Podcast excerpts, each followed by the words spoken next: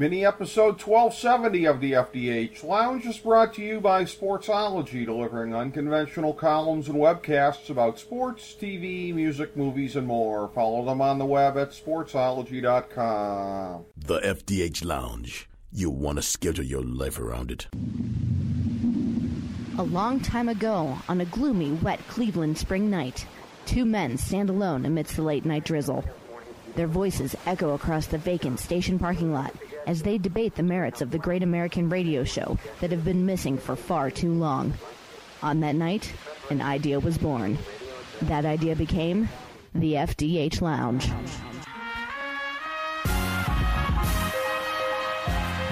Welcome to the FDH Lounge. Hello, everyone. Welcome to the FDH Lounge. This is FDH Managing Partner Rick Morris here, and I have fellow FDH Lounge original dignitary Chris Galloway. We're doing our 2020 NFL divisional previews. This is part four of the 2020 AFC West as we are going through this. And uh, again, I, as we've been saying at the start of every segment here, the first 10 minutes or so of part one, talking about the overall COVID situation this year in the NFL, how it's likely to affect the overall state of things here. From that point on, we're only talking about it as it affects certain teams as we're going along here, rather than uh, redundantly talk about the same stuff at the start of every segment. So, beginning of part one, if you want to hear our overall thoughts on that. And uh, again, going into these, uh, the division here, the 2020 AFC West, uh, I would not be, I suppose, going out on this big of a limb by saying that I regard, of all teams, the Kansas City Chiefs. I, I'm prepared to push my chips to the middle of the table and say that I think they're not only the favorite in this division, Chris, but, but I will say kind of a strong favorite in this division. There, I said it. Well, that's just so bold of you. I can't believe it. I mean, this is coming out of coming out with the hot take just like that. The Chiefs are going to be good and the prohibitive favorites to win the division. Just call me Skip Amazing. Bayless. Yeah. How you could how you could uh, go there? I mean, I'm shocked. I really am shocked. Yes. Just discounting the Raiders, just that. uh, uh, um, yes, what can be said? It's a quarterback-driven league, and they have the best quarterback in the league, Yeah, beginning and end. Period. That's it. true. They have an inventive. They have an inventive coach in Andy Reid. He knows how to craft an offense. They have talented positions, and they have the best quarterback in the league. I think you're going to see a sim. Barring an injury, you're going to see a similar outcome to last year. This is a team that's going to that's going to, uh, despite the fact that you could say, hey, you know, take a step back. You know, again, I it's hard to repeat, so I I I- I don't know that I would pick them to win the Super Bowl. Um, and I know we're not doing that today. Uh, but and you know, and but I I do think they're clearly the the best team in the division. They're going to win the division. They're going to go deep into the playoffs. Um, you know, that that's just the reality of the AFC West in 2020. I would agree with that. And uh, again, they're at a point where, again, uh, with, with having the, the Honey Badger defensively, Chris Jones, Frank Clark, they're a little bit top heavy defensively, but this is a deal where really they remind me of the Saints when they won the Super Bowl. That like the defense just has to be good enough, and that's where they were last year. Nobody would mistake this with being a dominant defense, but with the offense being where it is, you just got to be middle of the pack uh, defensively here. And the Chiefs, I think, are even with uh, again an off season where again they've started to run up against cap issues already. Uh, and everything like that. So this is a team that, again, one of the challenges that they may run into uh, is not having a roster that's as deep as it was a year ago. But notwithstanding that, uh, can they pull off a middle of the pack defense again that is all to support the offense needs? I certainly think so. Yeah, to your point, they all they've got to try to be is the 16th best defense um, in in the NFL, and they're going to go deep into the playoffs. Um, and, and and that's then they have the personnel to be good enough. Uh, when you have Patrick Mahomes, you are never out of a game. Look at the Super Bowl last year. Right. I mean, the 49ers, for three quarters, had that game in hand for three quarters. Uh, they had him contained. The 49ers were, you know, we went to the fourth quarter going, wow, they're going to do it. I mean, Shanahan is going to do it. And then I guess the, you know, 28 to 3 uh, Atlanta Falcons Shanahan came out. Um, maybe we don't blame Shanahan. Maybe we just say Patrick Mahomes finally got to go in the fourth quarter, and they roared back and beat them. But when you have Mahomes, to your point, you, all you have to do is still just be kind of in a game, and that guy will, can find a way to put three quick touchdowns on the board in minutes, and next thing you know, boop, you go from certain loss to easy win. Well, see, it a little bit differently, and I'll tell you why. Because Andy Reid is a guy where, again, for, for a long time, I, I thought that uh, there were deficiencies that he had that were holding him back for being as good as everybody said. And I don't think it's necessarily just a matter of, oh, he won a Super Bowl, he's a genius now. I think he proved he's a genius because of the way that he did it. Because I said prior to the Super Bowl, I mean, I was having bad flashbacks to my Dolphins losing to the 49ers in Super Bowl 19. You know, a finesse team versus a more complete team, right? The Dan Marino Dolphins reminded me a lot of this Chiefs team here and being a finesse team. And I said in my Super Bowl preview, I said, here's how the Chiefs can do it, but I don't think Andy Reid will and that is you have to commit because the, the, the 49ers were a much better team in terms of controlling the clock. You have to commit in the first half, especially, to chewing up the clock. And man, they just kept giving it to Damien Williams. They were pounding the ball, pounding the ball, pounding the ball. In the fourth quarter, dude, I look at it, I think the 49ers were winded. I think they took the wraps off in the fourth quarter, unleashed Mahomes, you know, unleashed the Kraken here, so to speak. I, I, I think that's what happened. I think Andy Reid worked the perfect game plan because he refused to let the 49ers push them around physically. They, they ran a game plan that was a lot more conservative in the first half. It had a lot of people scratching their heads, but I was sitting there at the Super Bowl party I was at, like, I'll be damned. Andy Reid's doing what I thought he should do. And in the second half, it paid off. Well, I think you're 100 right. I mean, it was a great game plan in, in retrospect and what he did, and um, but I think that's the same Andy Reid we've always had. The difference is that he didn't have Patrick Mahomes. He didn't have, you know, in the fourth quarter he could run that type of game plan, knowing that hey, I can I can make up for for even if I'm down two touchdowns in the in the end of the game because I have the human joystick as, as like as, as a quarterback, right? He's never had that. Um, even as good as McNabb was, he wasn't Mahomes. Um, and so, to your point, it's a great game plan that you can only really do with a couple of quarterbacks in this league, maybe Mahomes and, and, and Russell Wilson. Uh, otherwise, uh, it's there, I don't think there's any other quarterback in the league you could you would gamble that game plan on uh, by basically taking it out of their hands for three quarters and then wearing down the other team, and then finally going, okay, it's like rope-a-dope, right? Like, okay, right. we wore them out, now go get them. You're right, it worked, but it only works because you, you have Patrick Mahomes. Well, but I, I guess my point on Andy Reid. the legend of Andy Reid, he's always been a good coach. Um, but when you have a guy like Patrick Mahomes, it gives you the ability to do things that clearly Shanahan couldn't do in the Super Bowl because he was doing the opposite He didn't sure. trust Garoppolo. He was right. taking the ball out of his hand right. till the end. Right. So, uh, and he did throughout the whole playoffs. He basically just said, "I don't trust you, and I'm not going to put the game on your shoulders." Where, where, where Reid said, "Yeah, I, I, I trust you so much. I'm going to take the ball out of your hands for three quarters, and then I'm going to put it all on your shoulders." Well, here's the thing, though, and you're right, he never had him before, but I just don't see Philly Andy Reid as a guy that made that many genius adjustments. I, I look at, again, uh, the way that the Super Bowl ended uh, against the, uh, the Patriots there with that interminable, you know, 56 minute drive down the field at the end there when they were down two scores. I mean, that Andy Reid, I don't think, had that kind of moxie in him. I think he's really grown since then. I don't know. I, I, I don't really see any real changes in Andy Reid again, I think uh, I think good coaches try to adapt to what they have and they try to game plan uh, based on what they have. And I think Andy Reid is is is is not the best, one of the best at doing that. And sometimes it doesn't always work out. Um, but when you have a guy like Mahomes, it certainly does help to then add to the like, boy, he really is a smart coach. Well, he always was. Um, oh, he was you know, always sometimes it just doesn't. very yeah, good. I mean, sure back to our old Tom Brady, Bill Belichick argument, right? Well, you that's know? true. That's true, and that uh, you know, uh, you know, is Bill Belichick a good coach? Yes, he is. But you know, it, it certainly helps to have tools that, that really make you look smarter. And Mahomes makes Andy Reid look smarter, even though Andy Reid's not a smart guy. All that being said, Chiefs win the division. You know, gonna barring an injury to Patrick Mahomes, there's no doubt about it.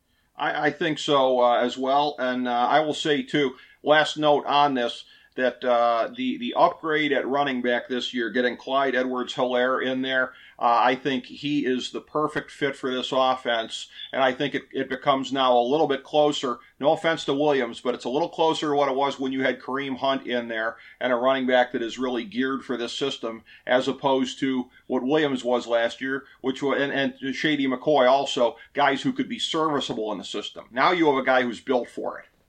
Right, I, I totally agree. Um, he he fits their system perfectly, uh, which will just make them more dangerous uh, because now you've got you have a capable running back that's what they want to do. Uh, you know, behind Mahomes. Yep. And looking at this here, uh, moving to what I see as being the second best team in the division and a uh, wild card team, uh, a team that I seemingly every year am picking to make the uh, playoffs, but never seemingly do that much. That would be the LA Chargers, their first year in what is it, SoFi Stadium, but uh, before probably nobody. So. Uh, not much of a, a, new home field advantage. But again, uh, they were playing in the junior college soccer stadium the last couple of years, so this is actually a step up having no fans as opposed to all the fans cheering against them for their hometown teams, all those LA transplants. so, empty stadium, upgrade! but, uh, you know, this is a thing where again Tyrod Taylor at quarterback. I mean, the epitome of the guy of like, well, maybe he won't lose games for us. And you know, I suppose he can pretty much fill that role there. Austin Ekeler first year, year as the lead running back, at least from day one. I mean, he had to become that sort of on the fly last year, and it worked out well. Uh, a receiving corps that is always better on paper than it is in reality.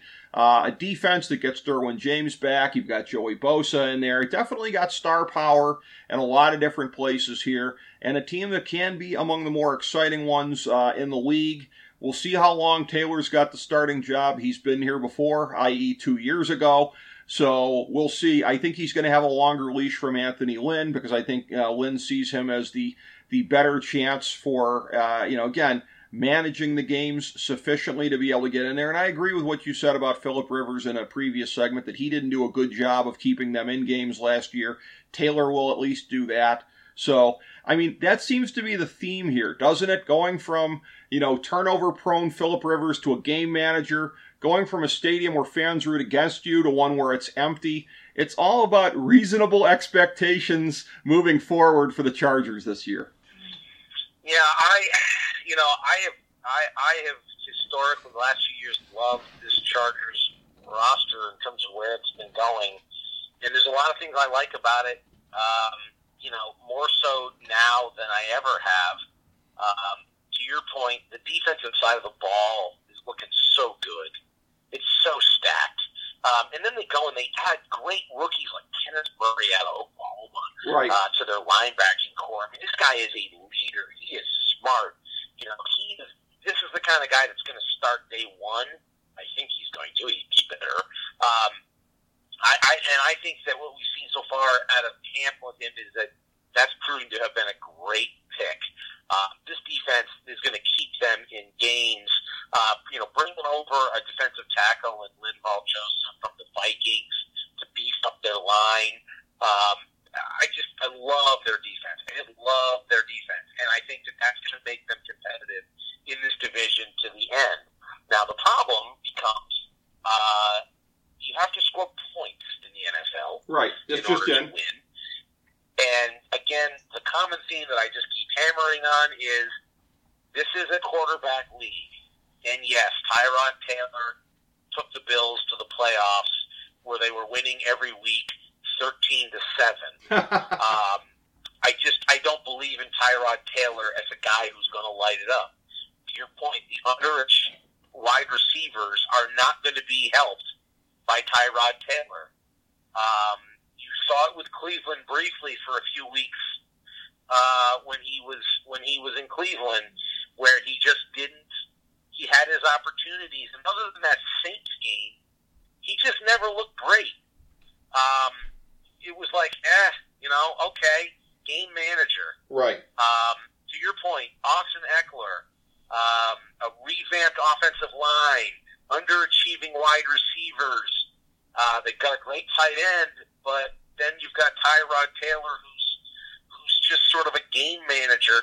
I don't see the the Chargers scoring a lot of points this year.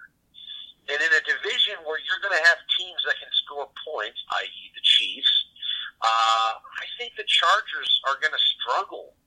And um, you know, I mean, what, all everything aside, besides what a travesty that that them being in Los Angeles and playing second fiddle in that stadium. I mean, they are the fourth most favorite team in Los Angeles. Right. I mean, which is it's an absolute joke that they're there, and the fact that the NFL allowed this travesty to occur, uh, I just you know shame on them.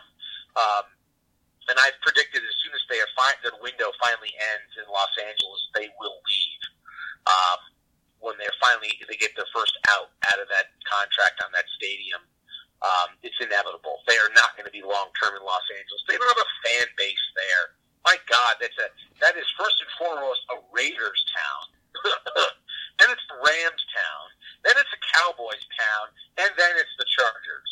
Um, it, it's it's a joke, um, and they shouldn't be there. And uh, you know, there's no home field advantage for them. It, it, even more so than as we outlined playing in the soccer stadium uh, that held 25,000 people, of which 21,000 were the opposing team's fans that live in LA now. Um, I just see the Chargers as my third placed team in, in that division um, I don't think they're going to score enough points, and and I and I and I, and I think that they're correctly going to not force Justin Herbert out on the field. Um, he he, you know, is he the future? I don't know, but um, with no off season, there's no way you can run that kid out there. So Tyrod Taylor is going to be the guy this year, barring injury, and, and he's just underwhelming. He's underwhelming. He's a game manager. You're not going to score enough points to compete in that division, despite how good that defense is going to be. Right. They're my third place team. Well, and I suppose the Raiders are the next team we should probably talk about. I have a point of segue here, and I'm going to ask you what you think the effect of this is going to be. Without, uh, we, we don't we don't tend to break a lot of kayfabe about each other's, uh, you know, some of our other professional work or whatever. I will just say some of mine uh, stems around uh, things that may involve infrastructure issues in the West. So this is something that's come across my desk. By 2023, there will be a completed high speed rail between Vegas and LA. Chris, I'm going to ask you what you think, what kind of effect that might have on football fans in Southern California and what their viewing options will be for football on NFL Sundays. Uh, I, well, first of all, it, it will not be a completed rail by 2023 because they haven't even started laying tracks yet. Um, and it'll be grossly over uh, budget. Okay. So that I, said, I agree with the premise. I do think one is coming. I do think it is going to be an LA to Vegas, uh, you know, line at some point. Uh, but it's not going to happen that fast. That being said, look, I was a fan of the Raiders going to Vegas. Right. I, I thought it was it was the obvious move, despite their goofy efforts to look at L.A. and San Antonio and all this other. The Vegas move was the one that made the most sense for the Raiders because they have a national fan base, and Vegas is a national city now. People fly in from all over the country Right. to Vegas every day of the, every day of the week, and it, it is it's that kind of town, and it's a growing town on its own. There's a population there that can support an NFL team, obviously, and um, when you have a national following like the Raiders, you know they, when they say Raiders Nation, man, they're not kidding. Whether it's Los Angeles, Oakland, you know, the, the Raiders are everywhere, and, and so it, they're the one team in the NFL that I was like, yeah, it doesn't really matter where the hell they go. You know, there's, there's suddenly the Topeka Raiders. It's going to be like, wow, look at the Topeka Raiders. I mean, it just, it was a great move, business decision by the Raiders to move there. They get a world class, state of the art stadium where they're making real revenue where they weren't before in Oakland. They were really hampered. Um, you know, we've talked about this in the past on this show. Um, the reason that they um, traded off? Who's the linebacker they traded off to the Bears? I think is, uh, Uh, oh yeah, yeah. the Uh, reason the, the, the reason they traded Mack Mack. to the Bears is um, it's very simple, and that was that they didn't have the cash to sign him. right. Think about that. Yep. The, the, the owner of the Raiders, his only money that he makes as the Raiders, he has no other business. He has he, he doesn't have billions of dollars of truck stop wealth or other things. It's purely what he's pulling with the Raiders, and he and because of the way NFL contracts are, to do a fifty million dollar signing bonus, that had to go to escrow. He had to write a check that day. Max signs the deal, and he's going to take fifty million bucks out of his pocket and put it in a bank account Right. and he didn't have the cash. That was why they got rid of Mack. You know, they all talk about like, ah, we're going in a different direction with this. It's all about that. They're cash poor, and he needed to fix that. And so going to Las Vegas infused a ton of cash into that franchise, and um, they get they get probably now the nicest, most beautiful facility in the league. Um, Vegas is going to be a destination for free agents um, because of the tax advantages of Nevada. Um, you know, and plus it's you know it's let's, let's be honest, it's, it's certainly sexy to play for the Raiders. Right. Um, and and so now the Raiders have taken themselves from a shitty position to now a tremendous position. Now he has the cash to sign a guy like Mack. Uh, where before he literally had to get rid of his best player because he couldn't afford him. He couldn't write the check. So I love the move to I love the move the Raiders to Vegas. It made sense for them. It's good for the league, in my opinion. Um, and the rail line, to your point, in the future will just add to that. It will help to further doom the Chargers in Los Angeles because nobody there is a Chargers fan, and the Raiders fans in, Lo- in, in Los Angeles can be in Las Vegas in two hours on a train. Yep.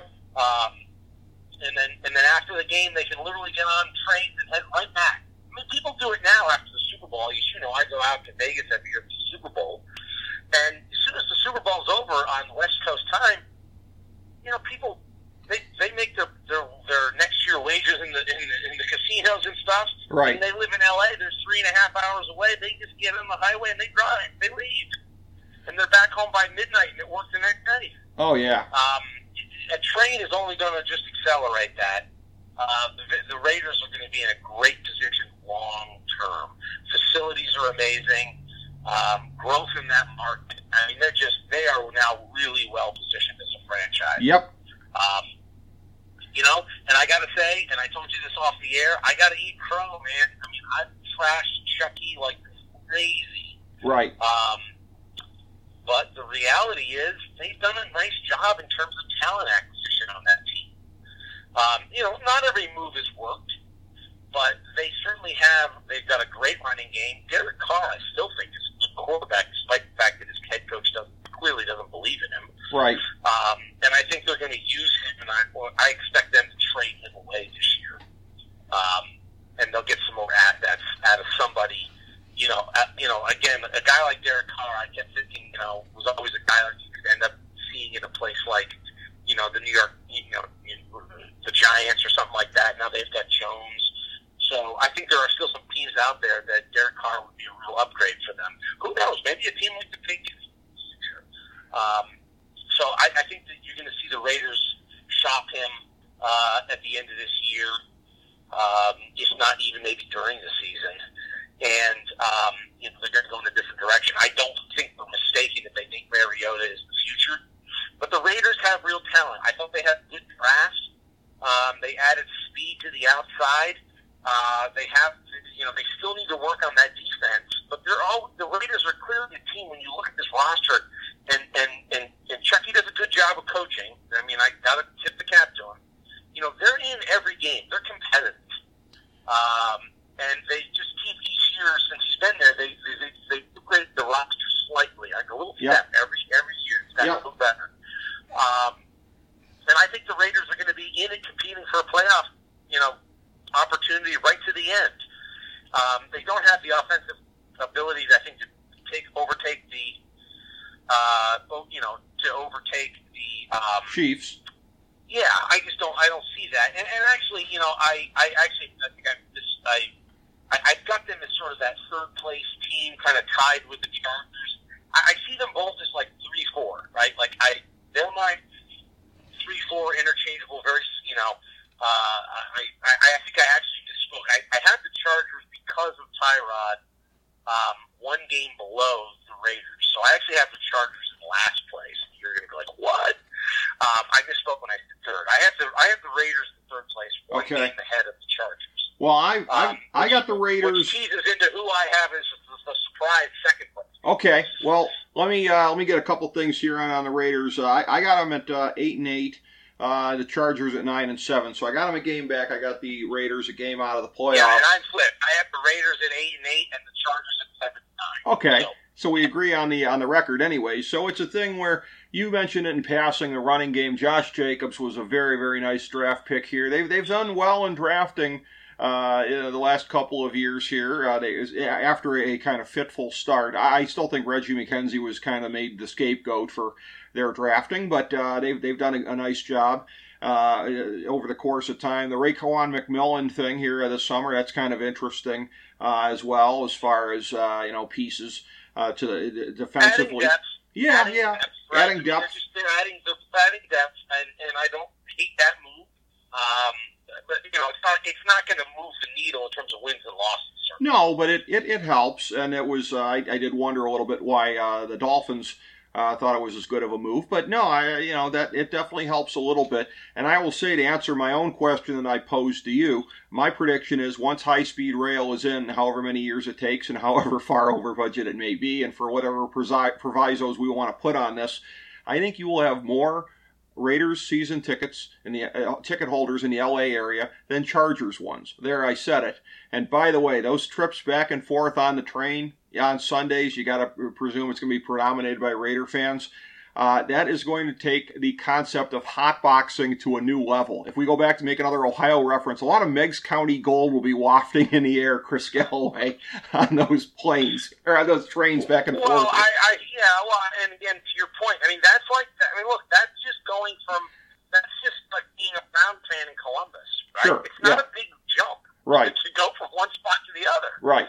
Um, your point, I think the only thing that holds back to your about more season ticket holders in Los Angeles for the Raiders than for the Chargers will be the fact that I mean local local Nevadans have bought up Raiders tickets.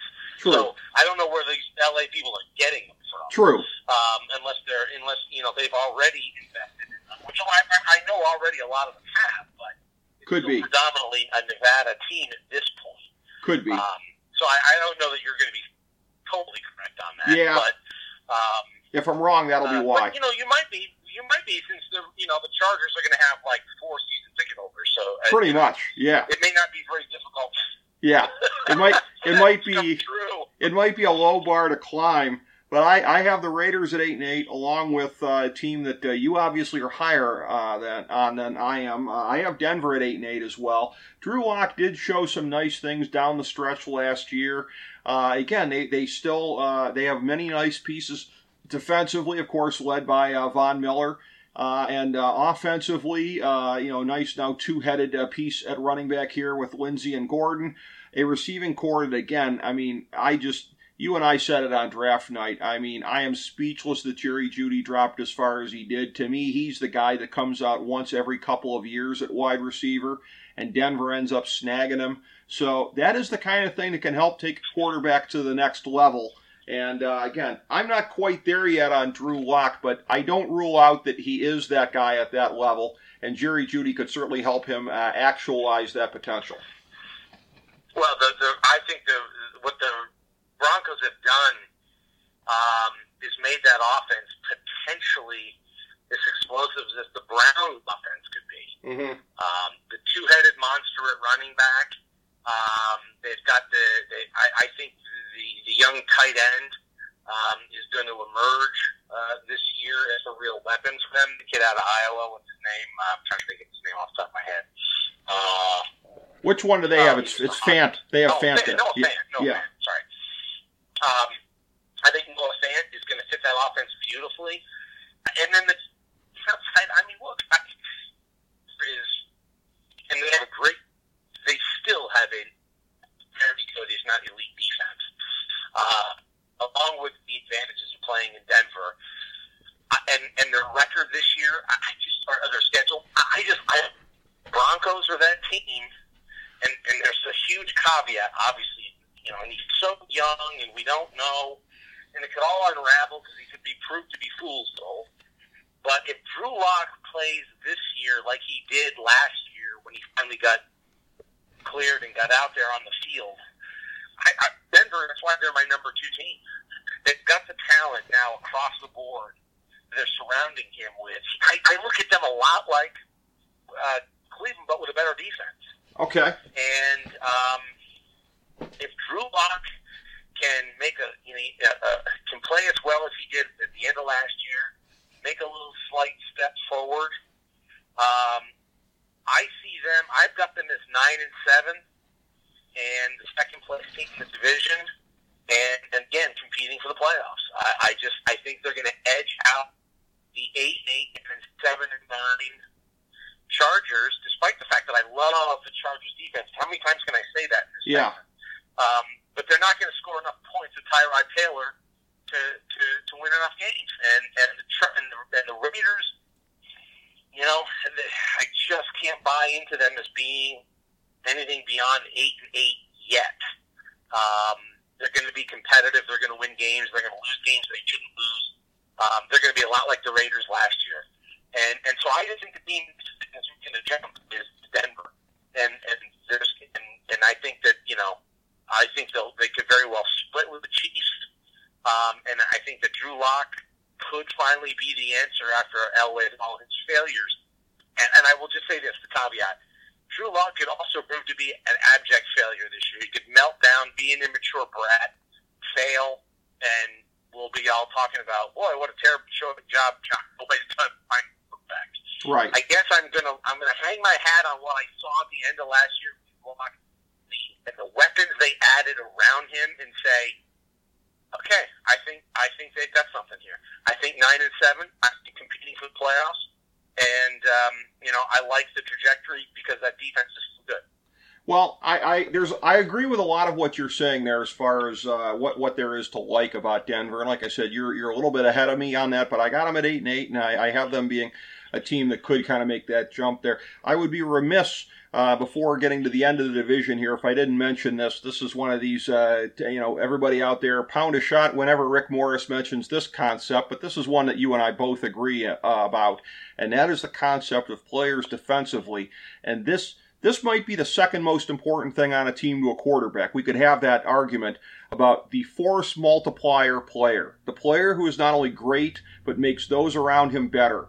In his young time in the NFL, Derwin James has been that for the Chargers, and they missed him terribly last year when he was out. It was part of a snowballing nightmare season. It's a season that I know, again, you and I both think is atypical of the trajectory of the Chargers, which has been to be pretty good to really good, but not great. And uh, I don't know that either one of us sees them breaking that this year. But Derwin James, with what he's doing in there, I don't know how many examples there are in the NFL right now of being a force multiplier, but Derwin James is that guy.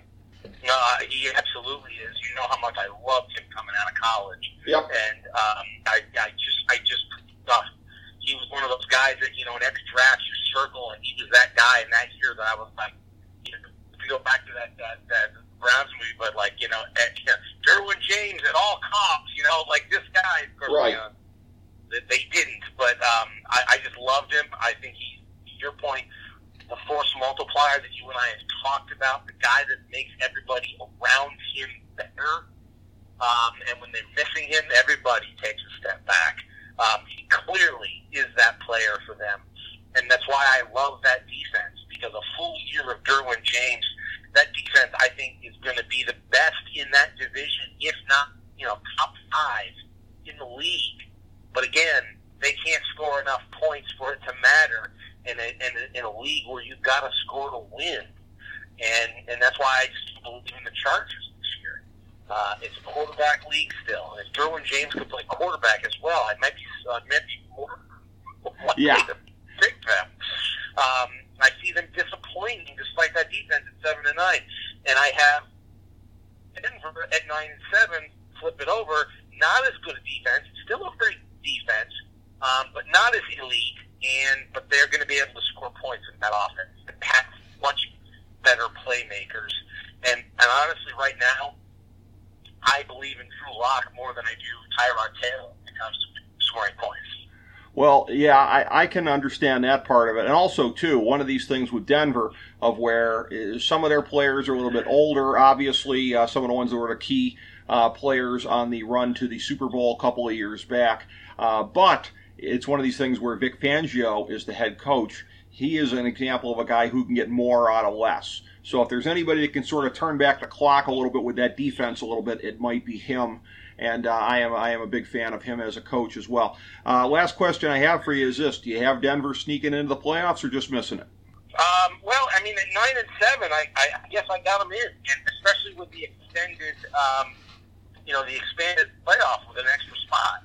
Mm-hmm. At nine and seven, I've got them in. Okay. All right, there's a real clip and save, uh, much like uh, some of mine in here. Uh, one of my early clip and saves would be in the previous segment here. The Colts to go 10 and 6 and win the AFC South. So uh, a couple of times here, going out on a little bit of a limb in the AFC.